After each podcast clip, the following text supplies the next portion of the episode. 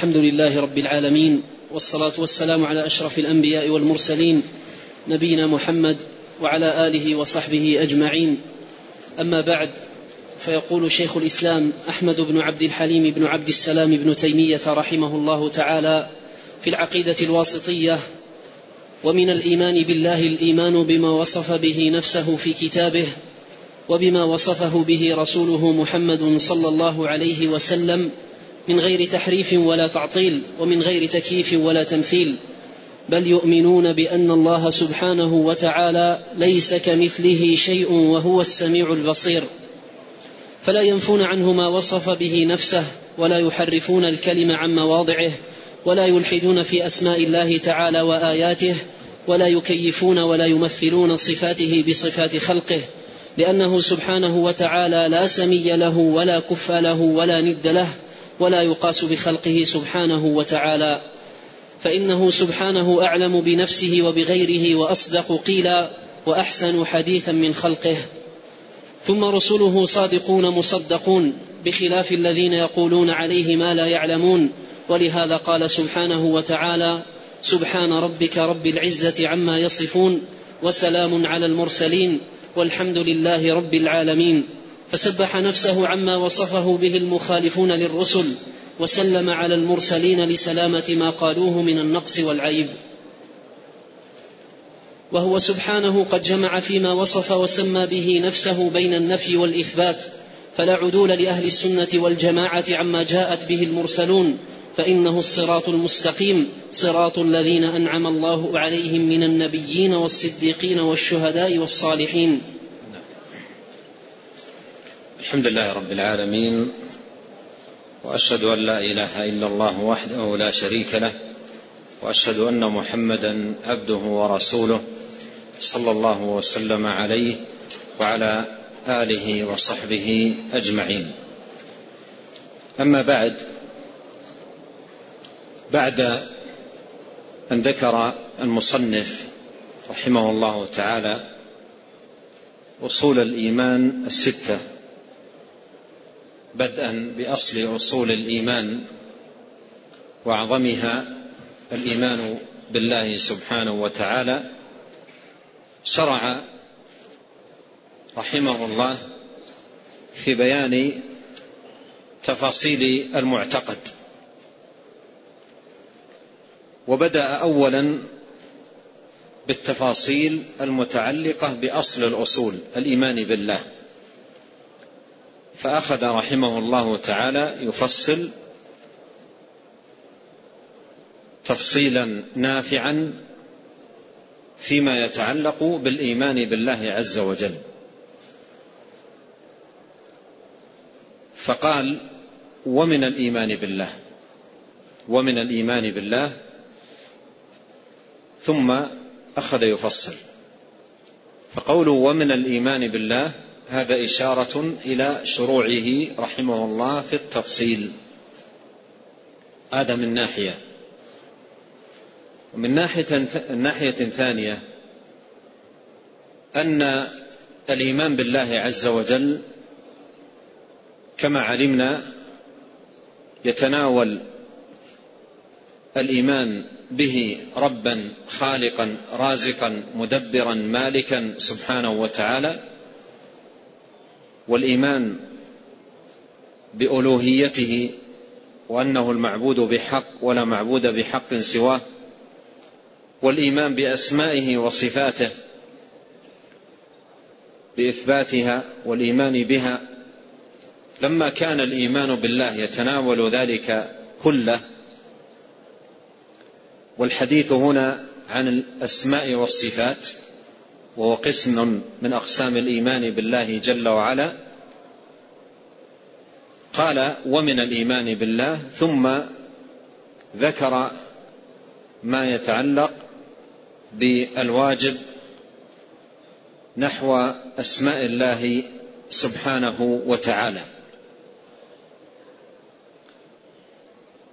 وبين رحمه الله تعالى هذا الواجب أولا بذكر الأصل الجامع والقاعدة الكلية في هذا الباب، ثم فصل في ذكر الآيات والأحاديث المثبتة لأسماء الله تبارك وتعالى وصفاته تفصيلا. قال: ومن الإيمان بالله الإيمان بما وصف به نفسه في كتابه. من الإيمان بالله الإيمان بما وصف به نفسه في كتابه وبما وصفه رسوله محمد صلى الله عليه وسلم أي في سنته. فذكر رحمه الله أن أصل هذا الباب الجامع أن تثبت الصفات الواردة في الكتاب والسنة وأن يؤمن بها ولا يزاد على كتاب الله على ما جاء في كتاب الله وسنة رسوله عليه الصلاة والسلام.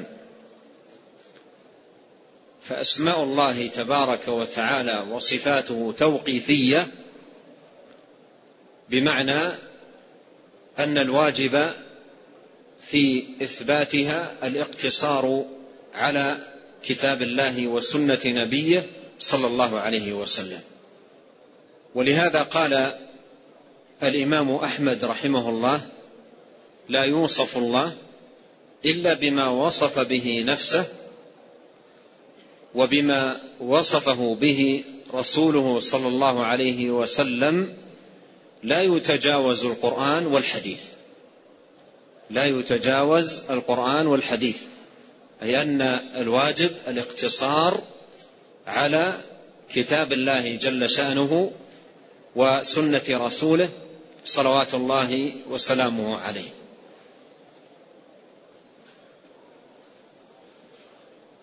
وبدأ شيخ الإسلام رحمه الله تعالى بهذا التقرير العظيم والتأصيل الجامع تنبيه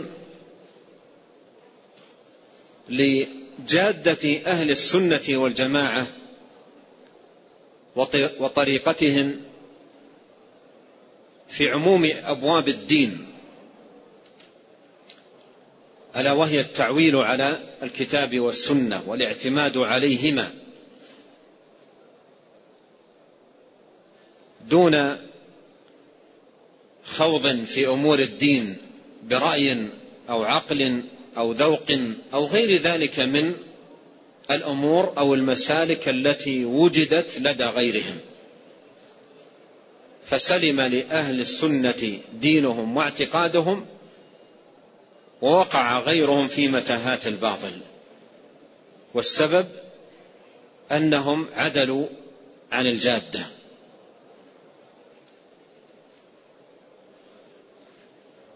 ومن فوائد هذا البدء الذي بدأ به شيخ الإسلام ابن تيمية رحمه الله، وترى عامة من يكتبون في الاعتقاد يبدأون به، ولاحظ هذا فيما تطالعه من كتب الاعتقاد،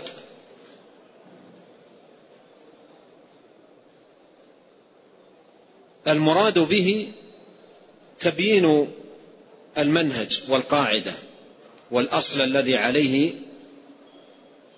أهل السنة من أول ما يقرأ الإنسان الكتاب. الآن مثلا من لا يعرف شيخ الإسلام ولا يعرف كتابته ولا يعرف منهجه ولا يعرف طريقته في الاستدلال، ثم يقرأ الكتاب من أول وهله يقول: ومن الإيمان بالله الإيمان بما وصف به نفسه في كتابه وبما وصفه به رسوله عليه الصلاة والسلام. صاحب الحق يطمئن، يعرف أن هؤلاء ليسوا أهل أهواء ولا أهل آراء ولا أهل، وإنما أهل كتاب وسنة. وعندما يقال أهل كتاب وسنة ها هي طريقتهم، اعتماد كامل وتعويل تام على ما جاء في كتاب الله وسنة نبيه صلى الله عليه وسلم. بينما إذا قرأ الإنسان كتب أهل الأهواء من أول ما يقرأ يجد الجنوح التام والانحراف عن كتاب الله وسنة نبيه صلوات الله وسلامه عليه، إما إلى رأي أو إلى عقل أو إلى وجد أو إلى منامات أو غير ذلك من أمور جعلها القوم مسالك وطرائق لهم في الاستدلال. قال: من الإيمان بالله الإيمان بما وصف به نفسه. ما وصف الرب جل شأنه به نفسه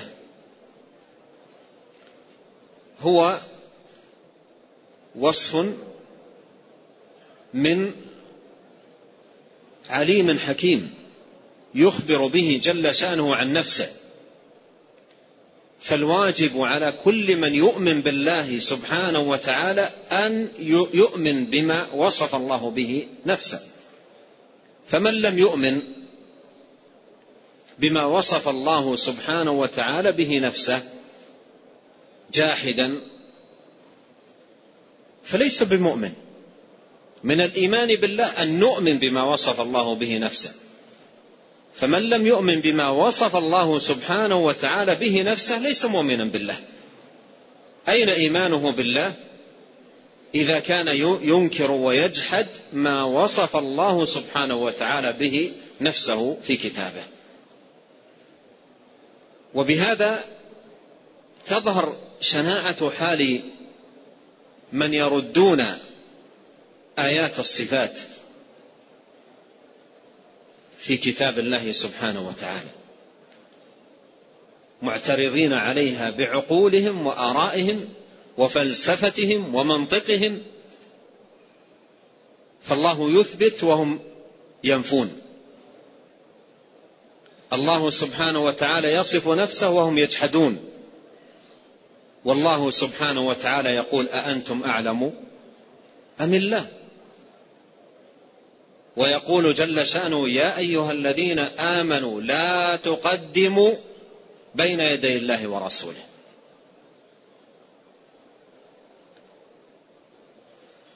فإذا من الإيمان بالله أن نؤمن بكل ما وصف الله سبحانه وتعالى به نفسه في كتابه. كل صفة تمر علينا في القرآن نؤمن بها ولا نتردد، لأنها جاءت ونزلت في وحي من حكيم عليم سبحانه وتعالى، فنؤمن بجميع صفات الله الواردة في القرآن ولا نتردد. قال: وبما وصفه به رسوله محمد صلى الله عليه وسلم، أي في سنته. والصفات الثابتة في السنة هي وحي من الله. الصفات الثابتة في السنة هي وحي من الله. السنة وحي. قد قال الله سبحانه وتعالى: وما ينطق عن الهوى. قال تعالى: وما على الرسول إلا البلاغ.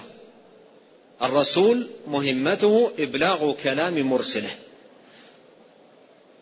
هذه مهمة الرسول. وما على الرسول إلا البلاغ، قل إنما أنذركم بالوحي. وهو عليه الصلاة والسلام بلغ البلاغ المبين. فإذا من إيماننا بالله سبحانه وتعالى أن نؤمن بالصفات الثابتة في السنة، لأنها وحي جاءت عن الصادق المصدوق الذي لا ينطق عن الهوى إن هو إلا وحي يوحى. فمن يجحد صفات الله سبحانه وتعالى الواردة في سنة المبلغ الأمين والرسول الأمين عليه الصلاة والسلام ليس مؤمنا بالله، ليس مؤمنا بالله. قال: ومن الإيمان بالله الإيمان بما وصف به نفسه في كتابه، وبما وصفه به رسوله محمد صلى الله عليه وسلم من غير تحريف ولا تعطيل ومن غير تكييف ولا تمثيل. هذه الأمور الأربعة التي ذكرها رحمه الله تعالى هذه تسمى محاذير، محاذير خطيرة جدا يجب أن تحذر في باب الصفات وأن يبتعد عنها وأن يحذر من الوقوع في شيء منها، التحريف والتعطيل والتكييف والتمثيل. وهذه الأربعة كلها يجمعها وصف الإلحاد، فكلها داخلة في باب الإلحاد في أسماء الله وصفاته. والله قال في القرآن وذروا الذين يلحدون في أسمائه، أي ابتعدوا عن طريقتهم واحذروها. فهذه محاذير يجب أن تحذر وتتقى وأن لا يقع المسلم في شيء منها. المحذور الأول التحريف، قال المصنف من غير تحريف، أي نثبت الصفات ونؤمن بها من غير تحريف، أي من غير أن نخوض في شيء منها بتحريف. والتحريف إمالة اللفظ عن معناه، إمالة اللفظ عن معناه، أو إمالة آيات الصفات عن المراد بها والمقصود، سواء كانت الإمالة في الألفاظ أو في المعاني. ولهذا قال العلماء التحريف نوعان، تحريف لفظي وتحريف معنوي، تحريف لفظي وتحريف معنوي. والتحريف اللفظي إمالة اللفظ عن وجهه بزيادة أو نقصان أو تغيير حركة إعرابية أو غير إعرابية. ولهذا التحريف اللفظي أربعة أقسام، أربعة أقسام، بزيادة أو بنقصان، زيادة في الكلمة أو نقصان من الكلمة أو تغيير الحركة، سواء الحركة الإعرابية أو غير الإعرابية. فهذا كله يسمى تحريف. فمثلا قول الجهمية في قول الله سبحانه وتعالى وكلم الله موسى تكليما، قرأها بعضهم وكلم الله، غير الحركة، هذا تحريف، هذا تحريف غير الحركة. لماذا؟ حتى يكون المتكلم موسى وليس الله، هذا تحريف في اللفظ بتغيير الحركة. ومراد بهذا أن ينفو الكلام عن الله سبحانه وتعالى. يذكر أن أحد هؤلاء جاء إلى أحد الأئمة من القراء وطلب منه أن يقرأ الآية هكذا، قال وهب لي أني فعلت ذلك، ما أنت صانع بقوله تعالى فلما جاء موسى لميقاتنا وكلمه ربه. فالشاهد أن التحريف يكون بالحركة ويكون أيضا بتغيير اللفظ، إما بزيادة فيه أو نقصان. اليهود قديما قال لهم الله سبحانه وتعالى قولوا حطة، ومعنى حطة أي حط عنا خطايانا، قولوا حطة وادخلوا الباب سجدا، أي مقبلين على وجوهكم على هيئة الساجد، وأنتم تقولون حطة أي حط عنا خطايانا. فيها من الذل والخضوع لله والانكسار وطلب إقالة العثرة وغفران الذنوب فبدل الذين ظلموا قولا غير الذي قيل لهم فزادوا في حطة حرفا قالوا حنطة، ودخلوا على آساتهم على أقفيتهم يرجعون إلى الوراء إلى القهقرة، فبدل الذين ظلموا قولا غير الذي قيل لهم. ولهذا فإن اليهود ابن بجدة التحريف وهم مؤسسوه، وكل محرث فهو متلق عنهم وآخذ منهم وداخل في قول النبي صلى الله عليه وسلم لتتبعن سنن من كان قبلكم، ومن سنن من كان قبلنا التحريف. قال لتتبعن سنن من كان قبلكم شبرا شبرا. والله سبحانه وتعالى قال عن اليهود في القرآن قال يحرفون الكلمة عن مواضعه. ولهذا قال بعض العلماء إن لام الجهمية التي زادوها في استوى تشبه نون اليهود. اليهود قيل لهم حطة قالوا حنطة، زادوا نونا حتى يتغير المعنى. والله سبحانه وتعالى قال الرحمن على العرش استوى، قالت الجهمية لا استولى، الرحمن على العرش استولى، زادوا لاما حتى يتغير المعنى. الرحمن على العرش استوى قالوا لا الرحمن على العرش استولى، لم يستوى على العرش وإنما استولى على العرش، فزادوا لاما تحريفا للكلم عن مواضعه. اليهود لما زادوا النون زادوها في مقام استغفار، فأصبح بدل الاستغفار ذكروا نوعا من الحبوب. أما هؤلاء زيادتهم لهذا الحرف ليس في باب يتعلق بالحبوب أو البذور، في أسماء الله سبحانه وتعالى وصفاته. والخطأ في أسماء الله سبحانه وتعالى ليس كالخطأ في أي لفظ آخر. يعني شخص يقول حنطة ويغضب الله سبحانه وتعالى عليه، أشنع منه من يقول استولى، يبدل اسما باسم أو صفة بصفة ويجحد بمقابل ذلك صفة من صفات الله سبحانه وتعالى الثابتة له جل شأنه في كتابه وفي سنة رسوله صلوات الله وسلامه عليه. على أن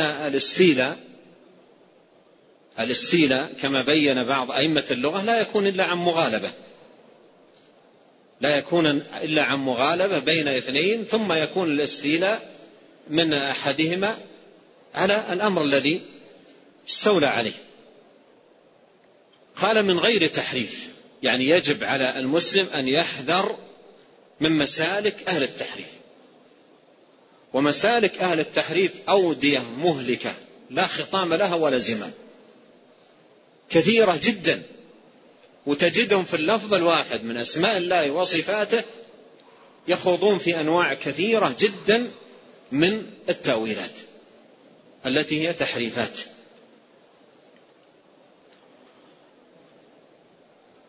يقول شيخ الإسلام رحمه الله في المناظرة التي دارت معه حول الواسطية، كان يبين لهم عندما يعترضون عليه أنه التزم في كتابه الواسطية بألفاظ الكتاب والسنة، حتى إذا كان ثمة لفظان يطلقان في الباب يختار منهما اللفظ الذي جاء في الكتاب والسنة. ولهذا لم يقل هنا من غير تأويل، لأن التأويل في بعض إطلاقاته يراد به التحريف، وفي بعض إطلاقاته يراد به التفسير. قال أهل التأويل أي أهل التفسير، تفسير المعاني. فلما كان التأويل يراد به معان صحيحة لم يقل هنا من غير تأويل، مع أنك قد تجد في بعض كتب أهل العلم من يقول نثبت الصفات من غير تأويل ومرادهم التأويل الباطل، وهذا الإطلاق صحيح، من غير تأويل ومرادهم التأويل الباطل، هذا إطلاق صحيح، لكنه تحاشى ذلك وأخذ بلفظ ورد في القرآن يحرفون الكلم عن مواضعه، فقال من غير تحريف مراعاة لألفاظ القرآن. قال ولا تعطيل، ولا تعطيل، والتعطيل الإخلاء، يقال جيد معطل أي خالي من الحلي، الجيد العنق، جيد معطل أي خالي من الحلي، وفي القرآن وبئر معطلة أي مهملة خالية متروكة، والمراد بالتعطيل النفي والجحد، فقول أهل العلم في الصفات من غير تعطيل أي من غير جحد ومن غير نفي لشيء منها، كما هو الحال عند أهل الباطل الذين يجحدون أسماء الله سبحانه وتعالى وصفاته إما جحدا كليا أو جزئيا، ولهذا التعطيل نوعان كلي وجزئي، بعضهم يعطل تعطيلا كليا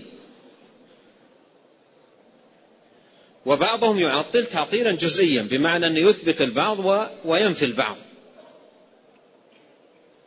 والواجب أن تثبت الصفات جميعها من غير تعطيل، أي من غير أن ينفى شيء منها، من غير أن ينفى شيء منها. ومن يحرف الصفات هو في الحقيقة معطل، من يحرف الصفات هو في الحقيقة معطل لها، لأنه لم يثبتها بتحريفه لها، سواء تحريفا لفظيا أو تحريفا معنويا. تحريف المعنوي لعل فاتني أن أذكر شيئا عنه، وهو إعطاء اللفظ معنى لفظ آخر، هذا التحريف المعنوي، إعطاء اللفظ معنى لفظ آخر، مثل قول الجهمية وكلم الله موسى، أو مثل قولهم في الرحمة إرادة الإنعام والغضب إرادة الانتقام أو نحو ذلك، وكلم الله موسى قالوا كلمه بأظافير الحكمة أو نحو ذلك. فالتحريف المعنوي إعطاء اللفظ معنى لفظ آخر. فالتحريف سواء كان لفظيا أو معنويا هو في الحقيقة تعطيل، ولهذا قال العلماء كل محرف معطل، كل محرف معطل، وليس كل معطل محرف، يعني من يعطل قد يكتفي بالتعطيل ولا ينشغل بتحريف النص بإعطائه معنى لفظ آخر أو بتغيير لفظه، لكنه لا يثبت ولا يشتغل بالنص تحريفا له لا لفظيا ولا معنويا، فيكون معطل وليس عنده تحريف. لكن من يحرف لا يكون محرفا إلا عن تعطيل، ولهذا كل محرف معطل، كل محرف معطل وليس كل معطل محرفا. قال ومن غير تكييف، ومن غير تكييف، والتكييف هو الخوض في الصفات بكيف، الخوض في الصفات صفات الله سبحانه وتعالى بكيف، يعني محاولة معرفة كيفية الصفات. يقول قائلهم الرحمن على العرش استوى، كيف استوى؟ التكييف باطل، التكييف باطل. ولهذا قال الإمام مالك رحمه الله لمن سأل عن الكيفية قال والكيف غير معقول، وفي رواية والكيف مجهول أي لا نعلمه. ولهذا قال السلف رحمهم الله في باب الصفات قالوا أمروها كما جاءت، أمروها كما جاءت بلا كيف، ومراد بلا كيف أي بلا تكييف، أمروها كما جاءت بلا كيف، أي لا تخوضوا في الصفات تكييفا لها، كأن يحاول أن يعرف الإنسان بعقله القاصر كيف يد الله، كيف سمع الله، كيف بصر الله، هذا كله باطل. وإذا داخل قلب الإنسان شيء من هذا فدواؤه التكبير، أن تقول الله أكبر، هذا دواء التكييف، أن تقول الله أكبر، الله أكبر من كل شيء. ولو أن إنسانا أوتي ذكاء وحدة فهم وصفاء ذهن وأخذ يقدر أوصاف جمال وجلال وعظمة يزعم أنها هي أوصاف الله، فالله أكبر من ذلك وأجل سبحانه وتعالى،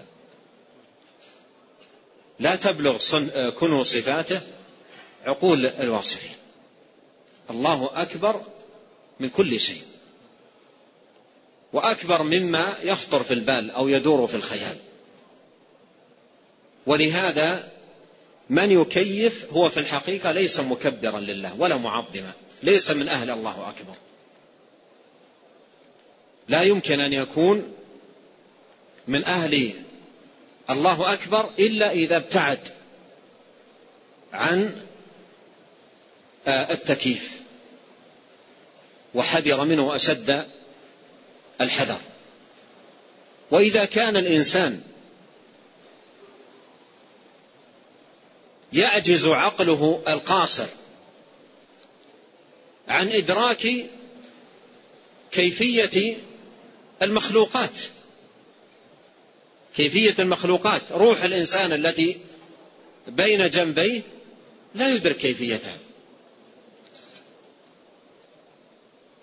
فكيف به يحاول أن يقحم عقله القاصر في كيفية خالق المخلوقات ورب البريات سبحانه وتعالى. ولهذا لقي أحد السلف غلاما كان يخوض في التكييف، يكيف في الصفات، فقال: يا هذا، دعنا ننظر في كيفية صفات بعض المخلوقات، إن قدرنا عليها نظرنا في كيفيات صفات خالقها، وإن عجزنا عنها فنحن عن كيفيات صفات خالقها أعجز. قال له: يقول الله سبحانه وتعالى: جاعل الملائكة رسلا أولي أجنحة مثنى وثلاث ورباع يزيد في الخلق ما يشاء. وقد رأى النبي صلى الله عليه وسلم جبريل وله 600 جناح وقد سد الأفق. أبن لي كيف ذلك؟ 600 جناح وقد سد الأفق، أين هذه الأجنحة وكيف يطير بها؟ ففتح الغلام فاه ولم يستطع أن يتكلم بحرف. قال: لا، أنا أهون عليك، بعض الملائكة له 3 أجنحة، ليس 600، 3 أجنحة. أبن لي كيفية هذه الثلاث وكيف يطير ب3 أجنحة. فقال الغلام: انتهيت. يعني عرف أنه عاجز بفكره القاصر أن يدرك كيفية مخلوق من المخلوقات، فكيف المقام إذن والأمر بخالقها سبحانه وتعالى؟ فالله أكبر، الله أكبر.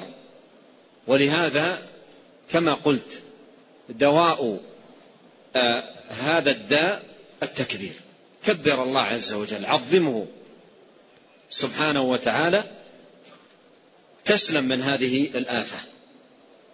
وإذا خطر في بال الإنسان شيئا فليكبر الله وليعظم الله سبحانه وتعالى. والله جل شأنه يقول: وما قدر الله حق قدره، ويقول: ما لكم لا ترجون لله وقارا، أي لا تعظمونه حق تعظيمه سبحانه وتعالى. قال: ولا تمثيل، ولا تمثيل. وهذا أخذه رحمه الله من قول الله سبحانه وتعالى: ليس كمثله شيء. وفي المناظرة قال: قلت ولا تمثيل ولم أقل ولا تشبيه، مع أن ولا تشبيه تطلق في هذا المقام ويراد بها هذا المعنى، وتأتي عند أهل العلم. يراد بها بلا تمثيل، لكنه رحمه الله من دقته راعى ألفاظ كتاب الله وألفاظ سنة النبي الكريم صلوات الله وسلامه عليه. قال ولا تمثيل. والتمثيل أن يقال في شيء من صفات الله سبحانه وتعالى أنها مثل شيء من صفات المخلوقين، تعالى الله عما يقولون وسبحان الله عما يصفون.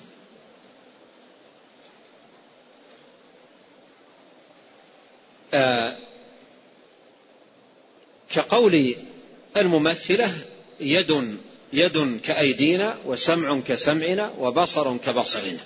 ولهذا قال الإمام أحمد رحمه الله الممثل من يقول يد كيدي وسمع كسمعي وبصر كبصري، والله يقول ليس كمثله شيء.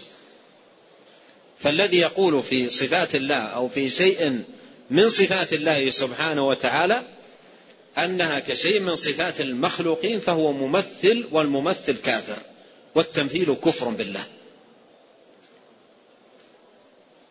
ومن يقول عن معبوده الذي يعبده إن يده كيده وسمعه كسمعه وبصره كبصره هو في الحقيقة لا يعبد الله. من يقول عن معبوده الذي يعبده إن يده كيده وسمعه كسمعه وبصره كبصره هو في الحقيقة لا يعبد الله، وإنما يعبد صنما من الأصنام، لأن الذي هذه صفته هذا صنم من الأصنام ووثن من الأوثان، وليس هذا وصف العظيم سبحانه وتعالى. ولهذا قال نعيم بن حماد المعطل يعبد عدما والممثل يعبد صنما. المعطل يعبد عدما، المعطل الذي يجحد الصفات ماذا يعبد؟ الذي ليس عنده في باب الصفات إلا النفي، ماذا يعبد؟ العدم. ولهذا الجهمية النفاة يقولون في هذا الباب ليس له كذا وليس له كذا وليس له كذا، يفصلون في الإثبات ولا يثبتون، يفصلون في النفي ولا يثبتون. ولهذا قال بعض أهل العلم لو أراد أحد أن يصف العدم، يعني لو قيل لأحدنا هات صفة بليغة للعدم، أعطنا صفة بليغة للعدم، لا يجد أبلغ مما وصف به الجهمية ربهم، لا يجد في وصف العدم لو تأمل أبلغ مما وصف به الجهمية ربهم. أبلغ أوصاف العدم هو هذا، لأنه يقول ليس فوق ولا تحت ولا داخل العالم ولا خارجه ولا متصلا به ولا منفصلا عنه ولا محايثا له ولا مباين له ولا ولا ولا إلى آخر. هذا العدم، هذا هو العدم.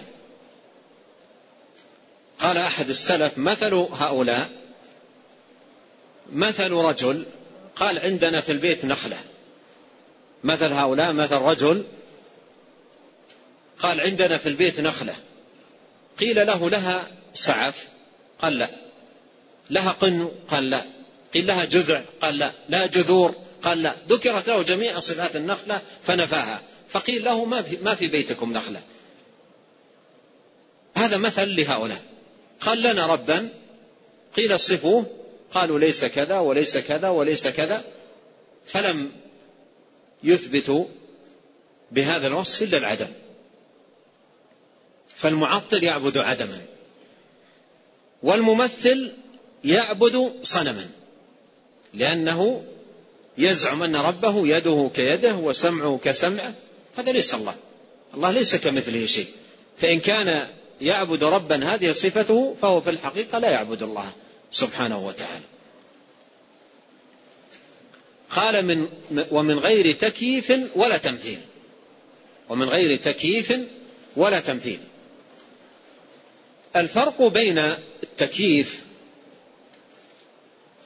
والتمثيل أن التمثيل هو إثبات الوصف، التمثيل هو إثبات الوصف على صفة إثبات الوصف الذي جاء لله سبحانه وتعالى على الصفة المشاهدة في المخلوق، فهو إثبات للوصف على وجه مقيد بمماثلة المخلوق، إثبات للوصف على وجه مقيد بمماثلة المخلوق، بينما التكييف إثبات للوصف على وجه مقيد في الذهن، على وجه مقيد في الذهن، مقدر في الذهن. فالمكيف الذي يجعل صفة الله ككيفية على كيفية مقدرة في ذهنه، والممثل هو الذي يثبت الصفة على وجه مماثل لوصف المخلوق. ولهذا قال العلماء: كل ممثل مكيف، كل ممثل مكيف، وليس كل مكيف ممثلا، كل ممثل مكيف. كل من يمثل في باب الصفات هو في الحقيقة إضافة إلى التمثيل واقع في التكييف، لأنه لما وقع في التمثيل وقع أيضا في التكييف، لأنه جعل كيفية صفة الله ككيفية صفة المخلوق، فهو ممثل مكيف.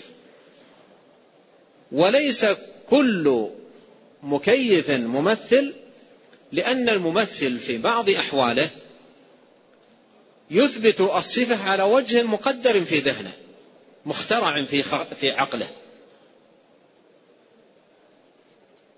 ولهذا قيل: كل ممثل مكيف وليس كل مكيف ممثلا. لما ذكر هذه المحاذير محذرا منها داعيا لاجتنابها قال: بل، وهي الإغراب، أي بعيدون عن هذه المسالك، حذرون من هذه الطرائق، بل يؤمنون بأن الله سبحانه ليس كمثله شيء وهو السميع البصير. بل يؤمنون بأن الله سبحانه ليس كمثله شيء وهو السميع البصير، أي يؤمن أهل السنة بأن الله عز وجل ليس كمثله شيء، ليس كمثله شيء وهو السميع البصير. وفي هذا بيان لخلاصة معتقد أهل السنة في هذا الباب، مستفادا من هذه الآية الكريمة، ويتلخص في أمرين: إثبات بلا تمثيل، وتنزيه بلا تعطيل، على حد قوله ليس كمثله شيء وهو السميع البصير.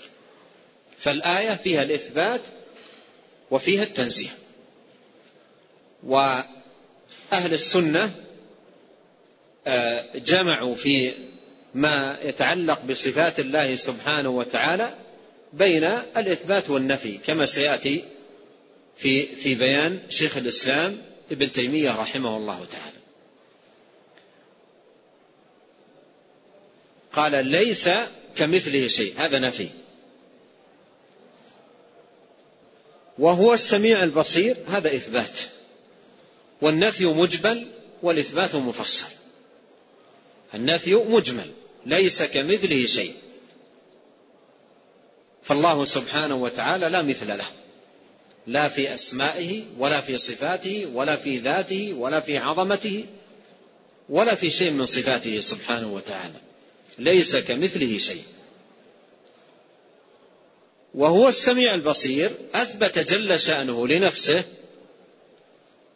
السمع والبصر بعد نفي المثلية.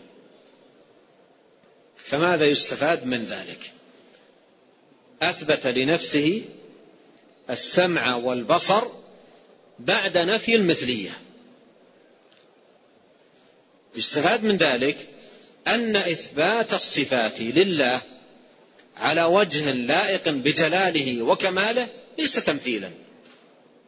تمثيلا، لأن الله أثبت لنفسه السمع والبصر بعد نفي المثلية، فأفاد ذلكم أن إثبات الصفات لله على وجه يليق بجلال الله وكماله وعظمته سبحانه لا يعد تمثيلا، وإنما التمثيل أن تثبت على وجه مقيد بوصف المخلوق، كأن يقول القائل سمع كسمعنا وبصر كبصرنا، فهذا تمثيل وهو كفر بالله سبحانه وتعالى.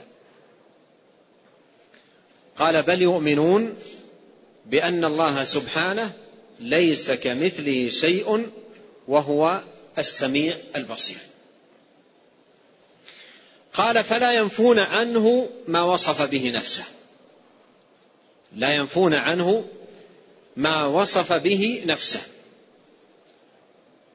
وهذا عود على التحذير من التعطيل بيانا لخطورته وشناعته وتحذيرا منه. قال فلا ينفون عنه ما وصف به نفسه،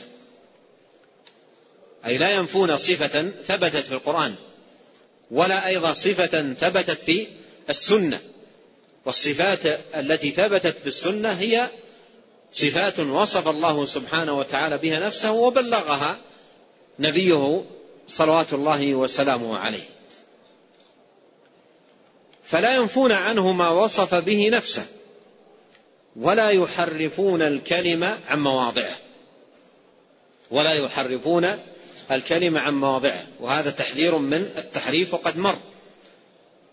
ولا يحرفون الكلمة عن مواضعه، أي لا يبدلون الكلم بتغييره عن مواضعه، سواء بتغيير الألفاظ أو بتغيير المعاني. ولا يلحدون في أسمائه وآياته،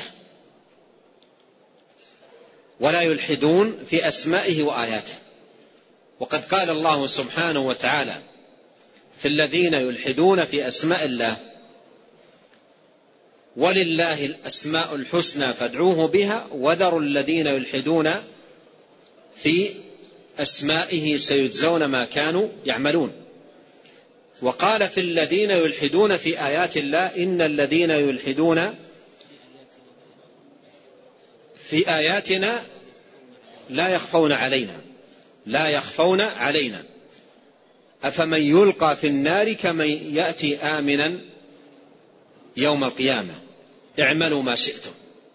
فالإلحاد في آيات الله والإلحاد في أسماء الله تبارك وتعالى هو أخطر ما يكون،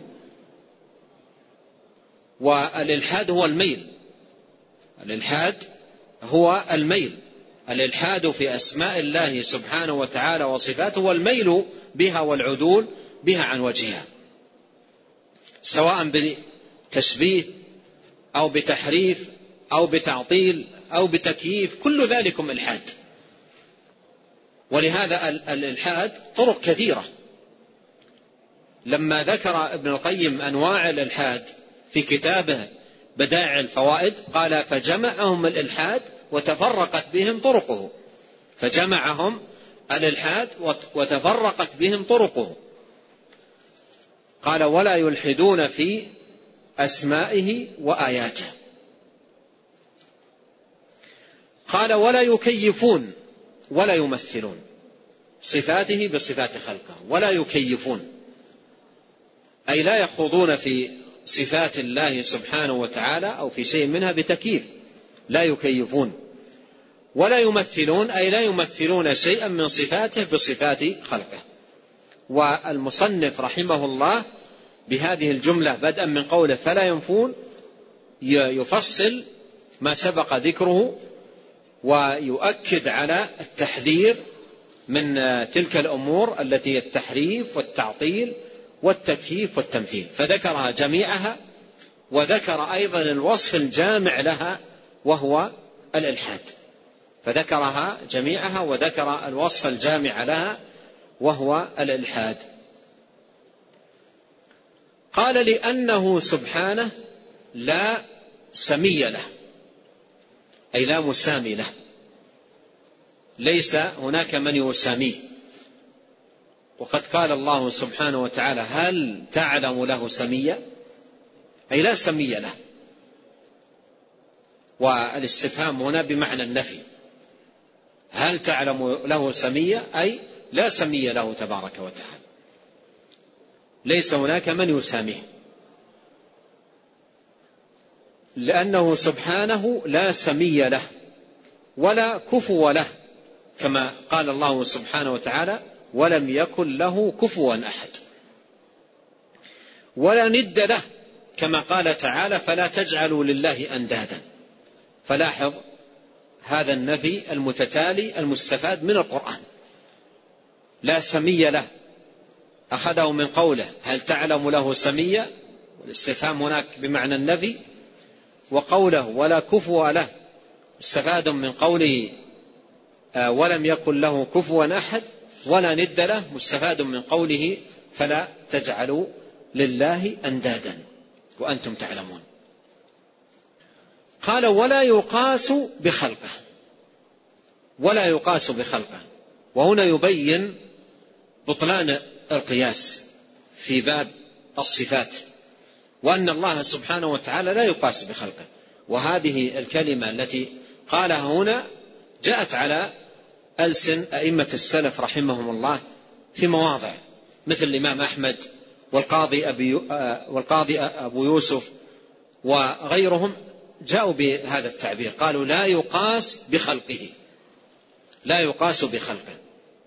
فالله سبحانه وتعالى أجل وأعظم من أن يقاس بخلقه، بل إن قياس الخالق بالمخلوق هو الآفة التي أدت بالقوم إلى الفساد والانحراف، عندما قاسوا الله سبحانه وتعالى بخلقه في الصفات وقعوا في الانحراف. والله سبحانه وتعالى لا يقاس بخلقه.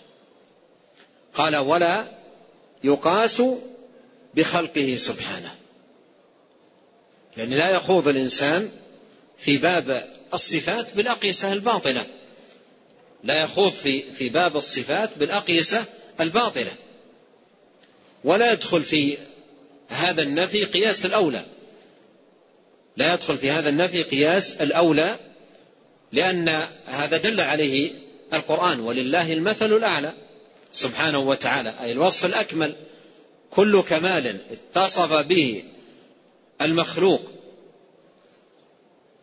فالله أولى، كل كمال اتصف به المخلوق، فالله أولى بالاتصاف به، فالله أولى بالاتصاف به،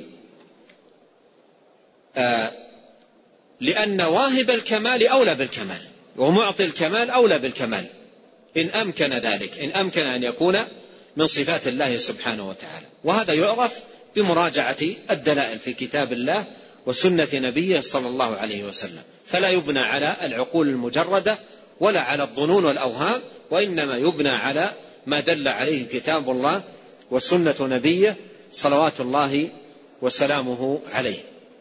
قال: ولا يقاس بخلقه سبحانه وتعالى.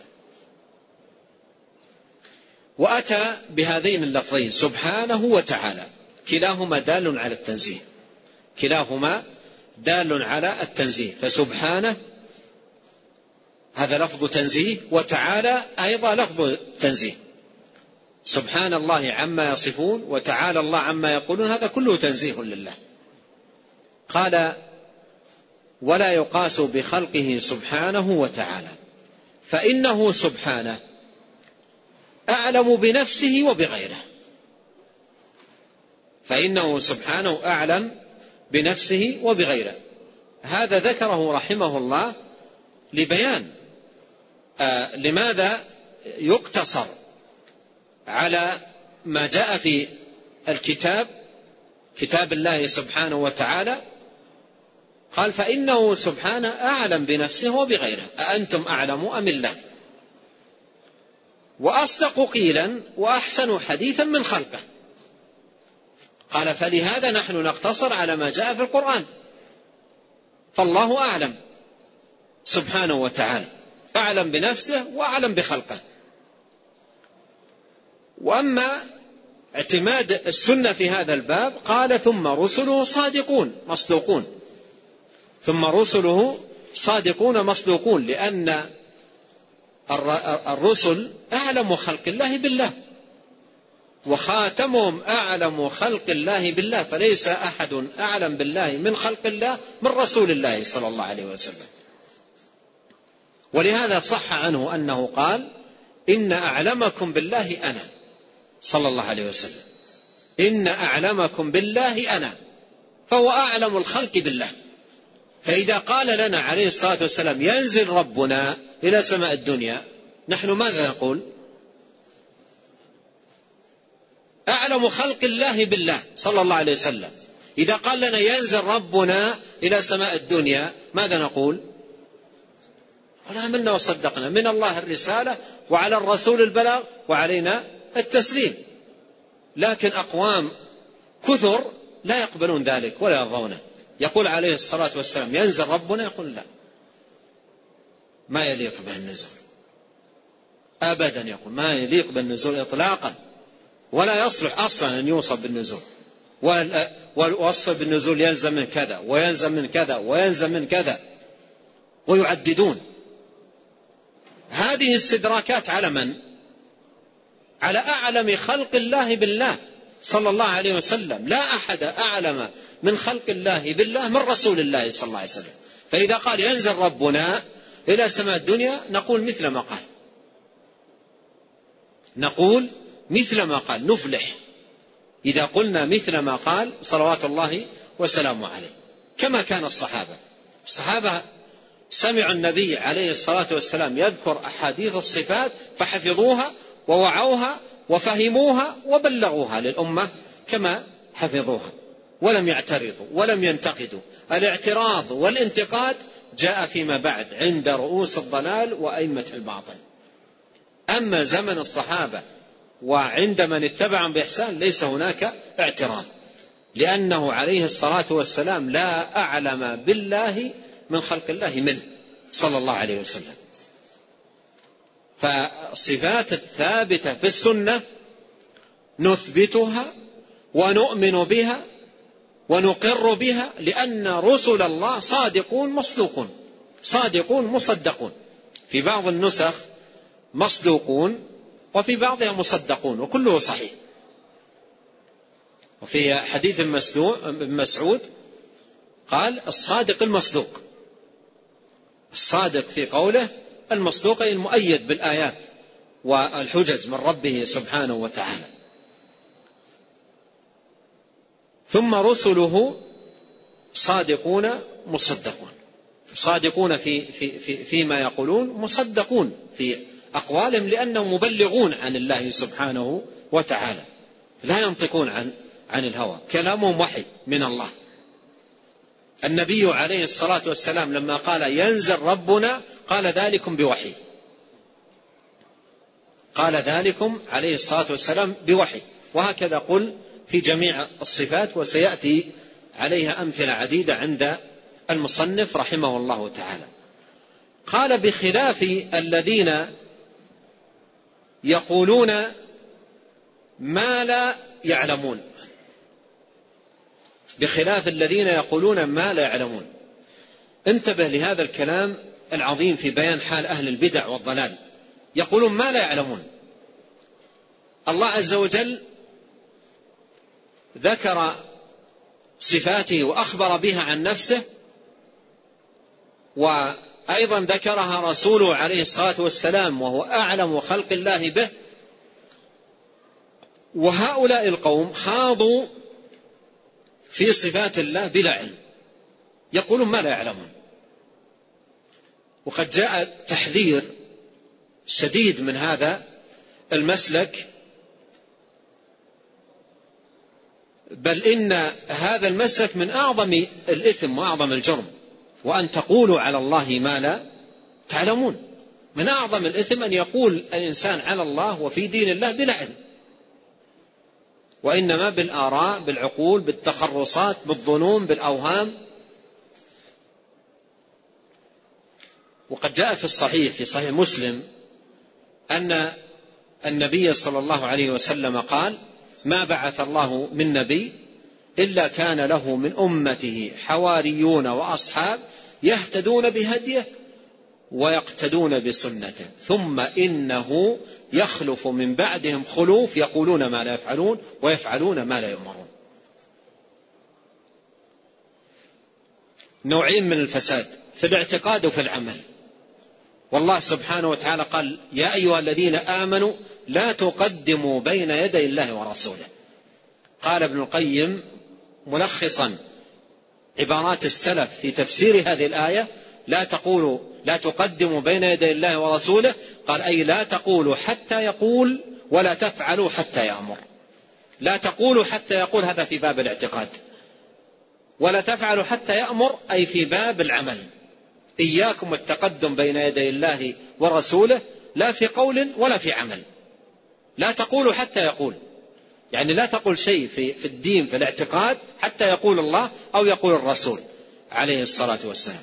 ولهذا أهل السنة قاعدتهم في هذا الباب: نصف الله بما وصف به نفسه وبما وصفه به رسوله عليه الصلاة والسلام، فهم لم يقولوا حتى قال الله أو قال رسوله عليه الصلاة والسلام. وفي باب العبادة لا يفعلون إلا بأمر، بوحي، بشرع. لا تقدموا بين يدي الله ورسوله، قال أي لا تقولوا حتى يقول ولا تفعلوا حتى يأمر، بخلاف حال هؤلاء الذين يقولون ما لا يعلمون، أي يقولون على الله وفي دين الله بلا علم. ولهذا قال سبحانه: سبحان ربك رب العزة عما يصفون وسلام على المرسلين والحمد لله رب العالمين. والتسبيح التنزيه، تسبيح الله سبحانه وتعالى تنزيهه. والرب جل شأنه سبح نفسه هنا، أي نزه نفسه عن ماذا؟ قال سبحان ربك رب العزة عما يصفون. من هم؟ الله جل وعلا هنا نزه نفسه عن ما يصفون. من هم؟ أعداء الرسل الذين يقولون على الله وفي الله بلا علم، الذين يقولون على الله ما لا يعلمون. أتقولون على الله ما لا تعلمون؟ الذين يقولون على الله ما لا يعلمون نزه الله نفسه عن أقوالهم. سبحان ربك رب العزة عما يصفون، أي تنزه جل شأنه وتعالى وتقدس عما يصفه به أعداء الرسل، وسلم على المرسلين. يعني بعد هذا التنزيه لنفسه عما يصفه به أعداء الرسل سلم على المرسلين. فما حكمة السلام على المرسلين بعد هذا التنزيه؟ لسلامة ما قاله المرسلون في الله من النقص والعيب، لا يقولون على الله إلا بعلم، فسلم على المرسلين لسلامة ما قالوه في الله من النقص. تأمل هذا التبيين الجميل من شيخ الإسلام على حول هذه الآية وما دلت عليه. قال: فسبح نفسه عما وصفه به المخالفون للرسل. فسبح نفسه عما وصفه به المخالفون للرسل وسلم على المرسلين لسلامة ما قالوه من النقص والعيب. كل ما قاله المرسلون في حق الله سالم، لا نقص فيه ولا عيب. ولهذا سلم الله على المرسلين، لأن كل الذي يقولونه سالم من نقص والعيب، لا يتطرقه نقص ولا يخالطه عيب. وسلم على المرسلين لسلامة ما قالوه من النقص والعيب.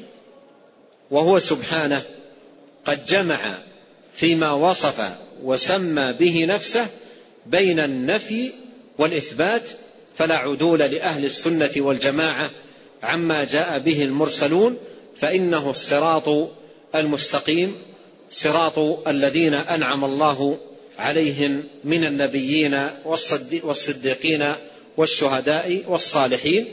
نؤجل الكلام على هذه الجملة إلى لقاء الغد أو لقاء القادم يوم السبت إن شاء الله. ومن باب التنبيه، الخميس والجمعة ليس هناك درس بعد العصر، ويوم الخميس يوجد درس في كرسي الوالد حفظه الله بعد المغرب في شرح العقيدة الطحاوية، في شرح متن العقيدة الطحاوية للإمام الطحاوي رحمه الله. ونسأل الله الكريم أن ينفعنا وإياكم بما علمنا. اللهم انفعنا بما علمتنا وعلمنا ما ينفعنا وزدنا علما. اللهم اجعل ما نتعلمه حجة لنا لا علينا. اللهم اهدنا جميعا إليك صراطا مستقيما وأصلح لنا شأننا كله ولا تكلنا إلى أنفسنا طرفة عين. اللهم أعنا ولا تعن علينا وانصرنا ولا تنصر علينا وامكر لنا ولا تمكر علينا واهدنا ويسر الهدى لنا وانصرنا على من بغى علينا. اللهم اجعلنا لك شاكرين لك ذاكرين لك أواهين منيبين لك مخبتين مطيعين. اللهم تقبل توبتنا واغسل حوبتنا وثبت حجتنا وسدد ألسنتنا واهد قلوبنا واسلل سخيمة صدورنا. اللهم أصلح لنا ديننا الذي هو عصمة أمرنا وأصلح لنا دنيانا التي فيها معاشنا وأصلح لنا آخرتنا التي فيها معادنا واجعل الحياة زيادة لنا في كل خير والموت راحة لنا من كل شر. اللهم إنا نعوذ بك من الفتن ما ظهر منها وما بطن. اللهم أعذنا أجمعين والمسلمين من الفتن ما ظهر منها وما بطن. اللهم إنا نعوذ بك من الفتن ما ظهر منها وما بطن.